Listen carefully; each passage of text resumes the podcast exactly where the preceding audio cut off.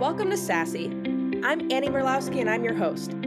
Each week we share the inspiring stories of female leaders throughout the tech industry.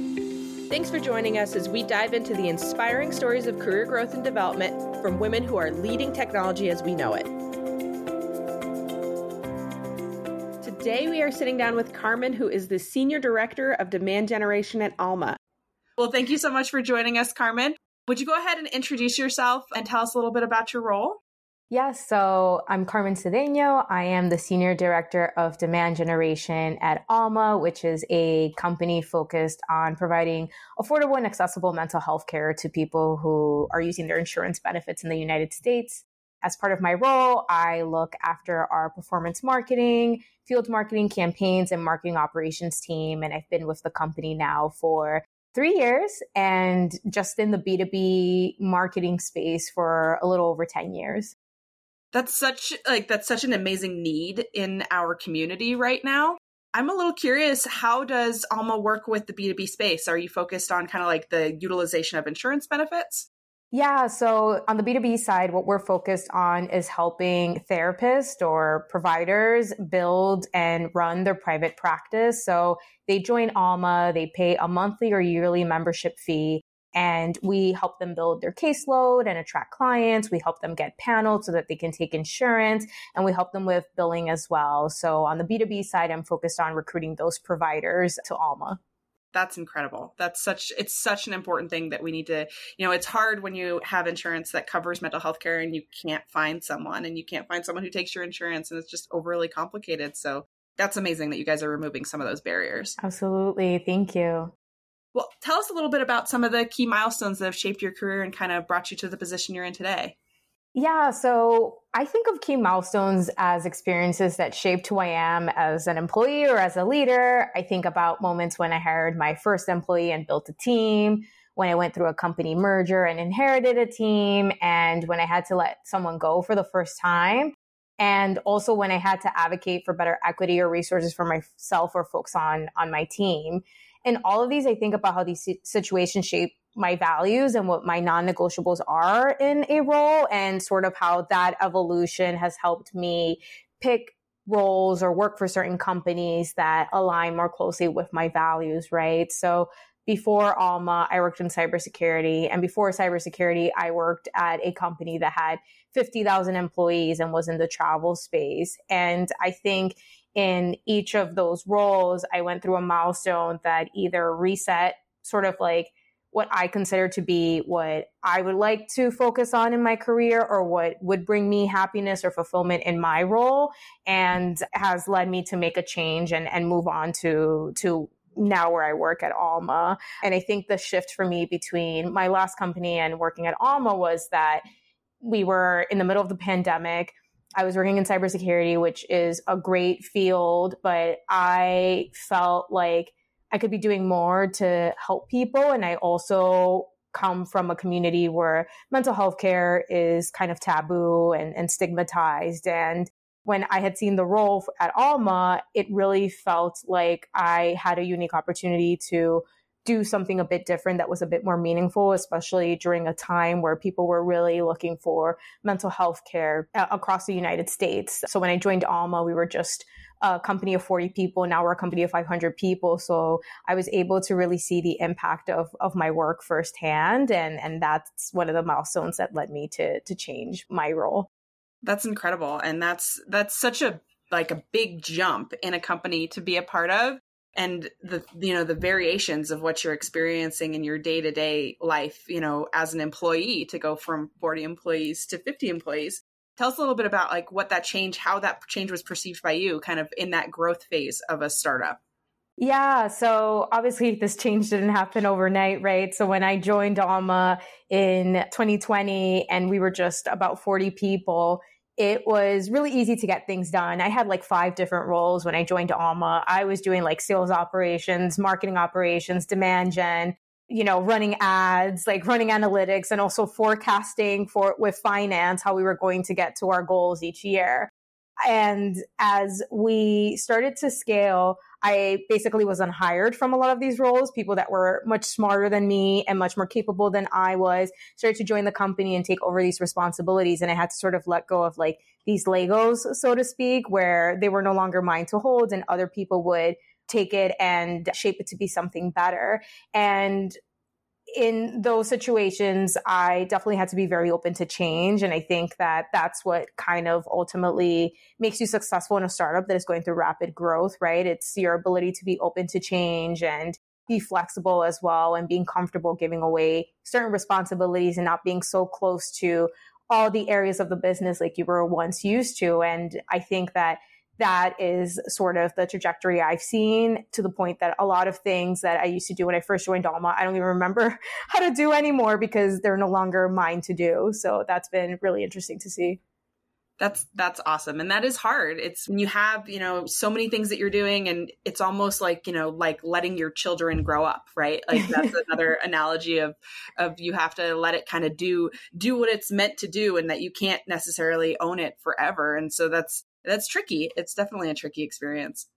Yeah, that's so true. And I think that that's kind of where you start to see friction come up, especially when startups going through growth, like when they go through their series B and C, when people don't want to let go of certain responsibilities or they think that what got them to series A is going to be the same thing that's going to get them series B and series C. And it's like, no, what got you to be successful the first year is not going to look the same the second year. So yeah.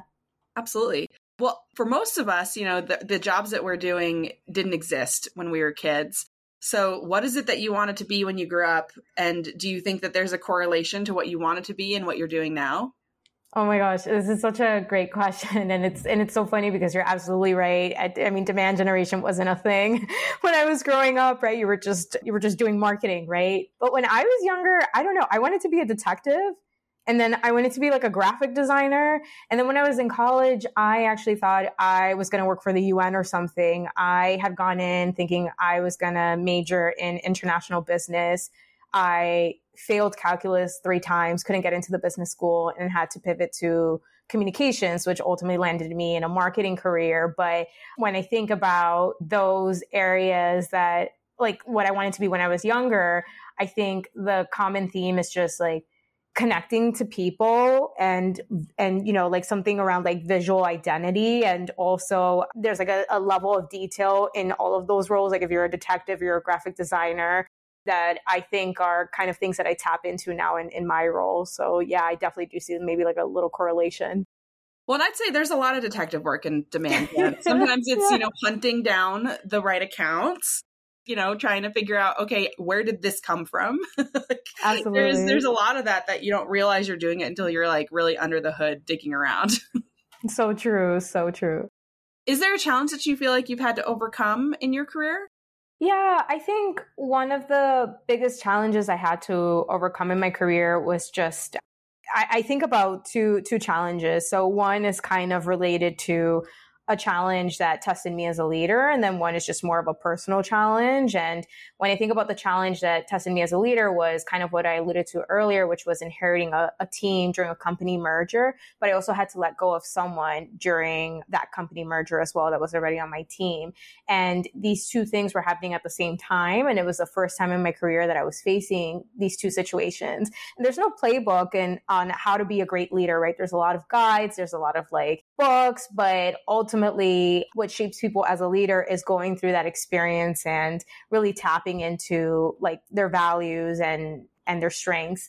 And I would say that what was challenging about that is that I had to make sure that I communicated to my team in a way that made them feel secure that they had the resources needed to navigate these changes and also I had to build trust as well right so in inheriting a team, I was inheriting someone that was up for my role. And ultimately, that person had to report into me. So I had to build a lot of trust. And I think in that situation, I really had to, you know, focus on listening first versus jumping in with my point of view and being like, okay, this is like my goal and this is how we're all going to get to this goal. I really had to build trust with this person, let them lead in a lot of areas. And then after building that trust, working together with them to be like, okay, these are areas that we need to improve or changes I want to see. So those were definitely challenging. And then I think from a personal perspective, I think about my age age is not something that we discuss at, work, but I look relatively young. And when people see me, I think they're, they're shocked. And also I'm short, but apparently I give tall energy. so I think that, you know, the, the age, the, the age piece stands out to me because being perceived as young might mean that I might not be involved in certain conversations that are of higher level that maybe like a C suite might be involved in because I might not have enough experience, right? Luckily, those aren't challenges I'm going through now, but it was definitely something difficult that I had to navigate like earlier on in my career about how do I make sure that I'm considered a voice in those rooms when I'm dealing with people who have more experience than me or seemingly older, especially like with more in more traditional companies. No, that's that's entirely fair and I think that that's you know, we talk a lot about, you know, bias as gender bias, but age mm-hmm. bias, especially in tech, I think is is very yes. present. I'd be curious like a little bit of, you know, how do you handle that? How do you kind of overcome that level of bias?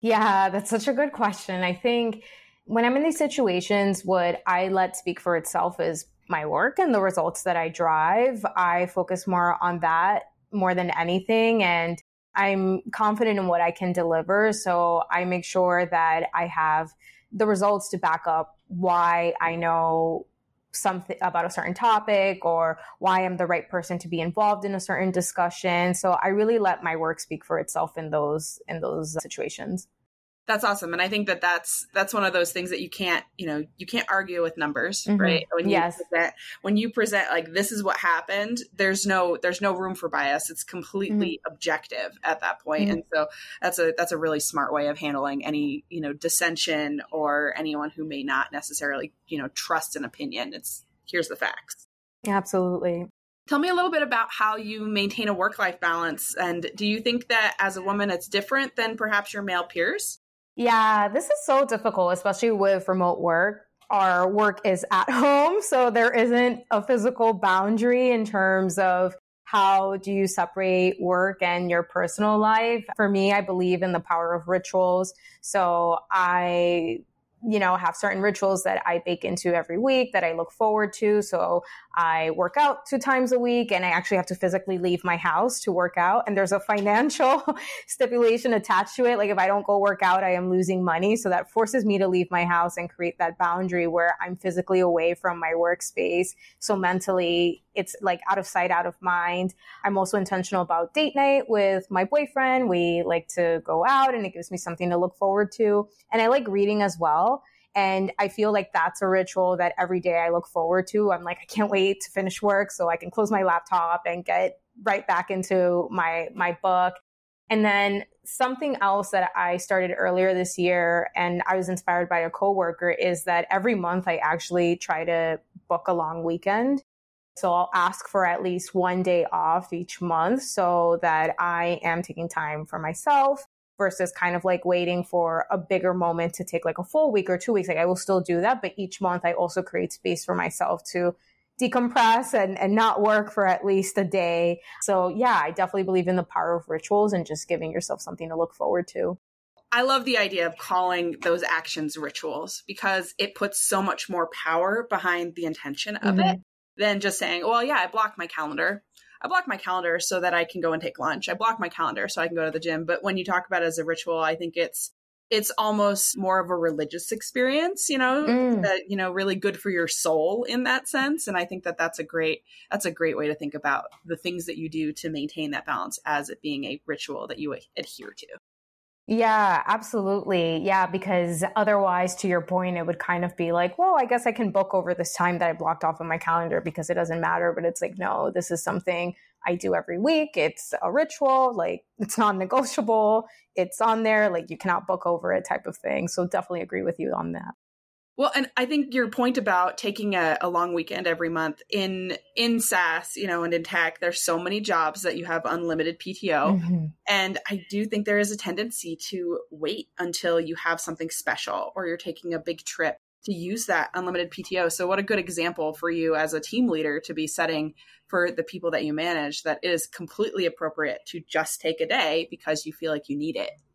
Yeah, absolutely. I mean, you bring up such a good point and and I have I have such such a hot opinion on unlimited PTO. I don't believe in unlimited PTO being helpful for people actually because to your point, there have been studies that show that people who work for companies that have unlimited PTO actually end up taking less time than if they were given, you know, a policy with that they have to take 20 days off mandatorily, right? And then if a person leaves that role, they're not paid for the days that they didn't use. So there's just so many implications about it. And I really do not like unlimited PTO for that reason. But to your point, yes, I always tell my team, you know, like your life comes first and this job is maybe second or third. Like, do not put your well being up, like, do not put your well being second to your role here and make sure that you are taking time for yourself off. So, absolutely, I agree with you on that.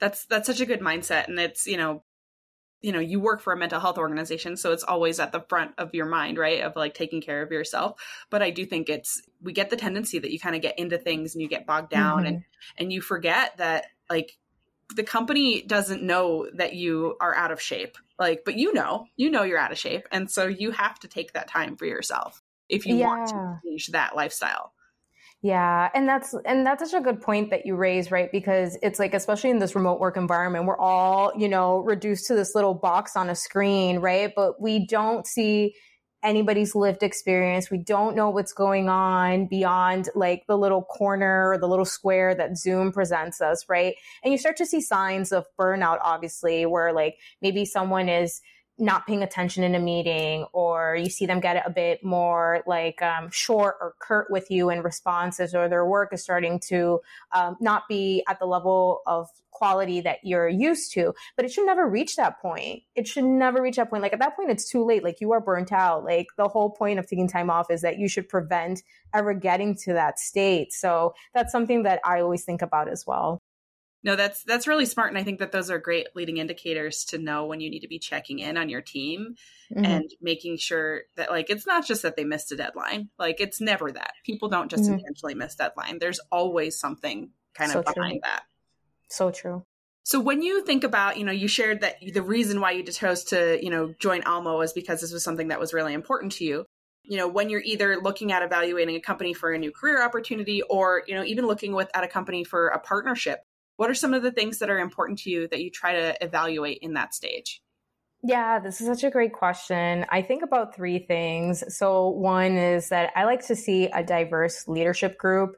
If I am interviewing for a company that where the where the leadership group looks homogenous, that's a flag to me, especially as someone who identifies as a minority. And then I would say the second thing is that I like to see a good relationship between sales and marketing. It's a flag to me if I see that no one from the sales team is part of an interview panel or that marketing leadership is not talking about sales or the relationship with with the sales leader. And then I think the third thing I look for is just making sure that the company has equitable processes that help folks grow in their career, but also take care of their well being. So, right, we spoke about unlimited PTO, but it goes beyond that. And I think in interviews, people can ask, well, how do you make sure that people are actually taking time off with your unlimited PTO policy? Do you do an audit? Is there like a minimum that you encourage people to take? So, through a combination of asking questions throughout the interview process and just doing research, I kind of start to surface these themes. And also company culture is important to me. I want to make sure that I'm working at a company with people that I get along with and a team that is low ego.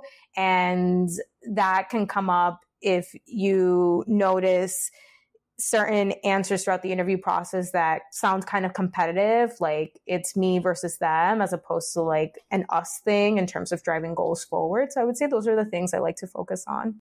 No, I love that idea of the marketing and sales alignment. That's something that is near and dear to my heart. And to your point of interviewing, when you're in an interviewing process as a marketing leader, who especially in demand gen, right, where you're going to be working really closely with sales, if you don't get to meet sales, that is a huge red flag. Like that is something that's really important that, and it should feel the same way on the other side, right? If you were interviewing mm-hmm. in sales and you don't get to meet marketing, anyone for marketing, like depending on your role like I, there's definitely an instance where maybe that doesn't make any sense but i think 90% of the time there's good point and good reason in having to know who's across the table from you Yeah, I, that's that's so spot on, and I'm equally as passionate about the relationship between sales and marketing. And it like looking back at past roles I've had where I interviewed and the salesperson wasn't involved, like that should have been a flag to me. And I remember when I was interviewing at Alma, I met our SVP of sales, like maybe on the second or third interview round. And one thing that she told me that I'll never forget, she was like, whoever comes into this role is going to be my best friend. and I was like, okay, great. Like this is exactly the type of relationship I'm looking forward to, right? Where I work closely with the sales team. So yeah, 100% agree as that being a flag for for us in a demand gen role. So you mentioned uh, you know company culture being really important to you, and also that you're fully remote. How do you rectify that as a team leader, and how do you help build that company culture? Because you know that's a lot of why there's this conversation of like going back to the office and having hybrid environments, and there is you know there's challenges to that, especially in a world where perhaps mm-hmm. we're not hired who were close to an office; they were hired for their skills, and now there's no office near them. How do you kind of balance that? Yeah, that's that's such a that's such a good question.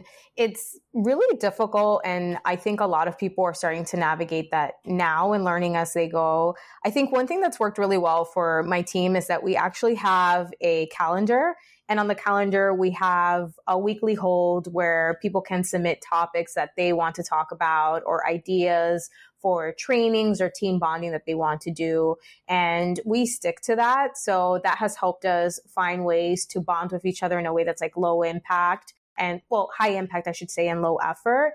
And each quarter, we also have a virtual offsite where we come together and plan for the next quarter, but we also carve out time to get to know each other better and do activities. And then the last thing we've done is that someone on my team actually hosts water coolers every week. So obviously we can't be in an office and stand by a water cooler and chit chat, but it's a calendar block where anybody can come in and just chit chat every Monday and it's called water cooler. So we try to find ways to just recreate moments to bond that we would have had if we were all in person. And I think also seeing people in person helps as well. So we have a in-person offsite with the marketing department every year that's always the time to see everybody and bond. So, yeah, th- those are ways that we try to create that. No, that makes sense. And that's, I mean, that those getting those in person events, you know, even if it is just once a year, once every, you know, 18 months, I think can be so important to building that not just in a box on a screen relationship. You know, you say things over over dinner that you wouldn't necessarily say in a in a Zoom meeting and and to have that level of connectivity and that trust, you have to build it. And it's it's you can save money on an office space, but you still have to have an investment in your employees and your culture, right?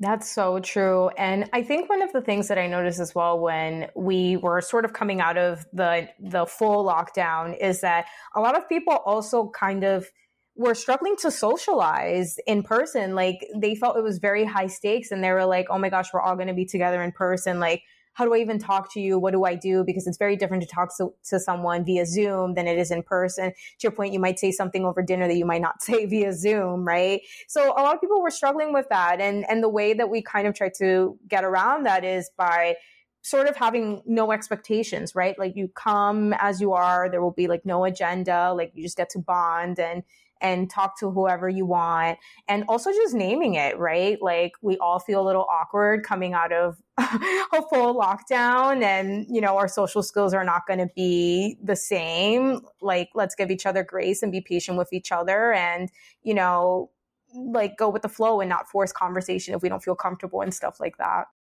Awesome. Those are, I think, some really great tips on how do you facilitate a really open environment for people to build those relationships without overly facilitating something. Mm-hmm. Yeah. Have you had a mentor that shaped your career path at all? Oh, so I have a hot take about the word mentor. I feel that in my career, I've benefited more from sponsors and mentors and I say that because when I think about the word mentor, I think about someone who is like a sounding board, right? And is going to coach me on how to navigate a situation or is going to offer me an opinion or perspective that maybe I didn't think about specific to a situation. But a sponsor is going to be someone who's going to carve out a room for me or like space at a table that I'm not on just yet or is going to speak my name in rooms that I'm not in, right? And I feel like throughout my career, that's what I've benefited from a sponsor, someone who believed in me, who pushed me and created opportunities for me, and also advocated for me when I wasn't in the room. So I would say throughout my career, I've had more sponsors than anything that have shaped my career, not, not mentors. That's such a profound way of thinking about the difference between a mentor and a sponsor. Like I have, I've actually personally never heard that. And I love that idea of that they make space for you at a table and they mm-hmm. invite mm-hmm. you to be a part of that conversation. And that is really so much more powerful.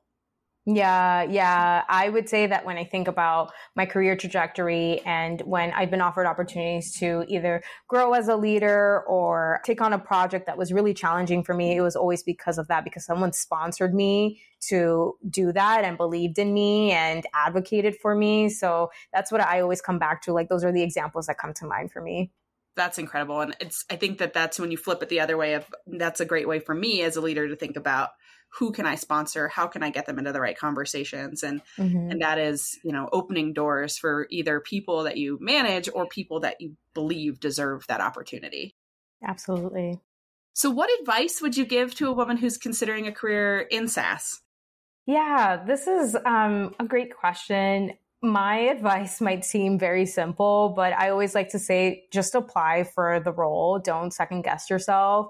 The worst thing that can happen is that you're told no or you don't get the role. And the reason I say that is because I think there have been studies that show that women often don't apply to roles or they feel they don't meet all the bullet points on a job description whereas men if they meet like two of the bullet points will apply to roles and and oftentimes you'll realize that you didn't need to cross all the all the boxes or, or check all the boxes to to get a role and the reason i say that is because when i think about starting when I started working in SaaS, I had really made a pivot from working at a traditional corporation with 50,000 employees to working at a startup. And I had no startup experience. And I applied to the role because I was really excited about the space. And the hiring manager took a chance on me, but my work also spoke for itself and my skills as well. And even though there was a steep learning curve, I ultimately was able to bring a fresh perspective that was really helpful in driving goals forward. And I've been in the space ever since, right? So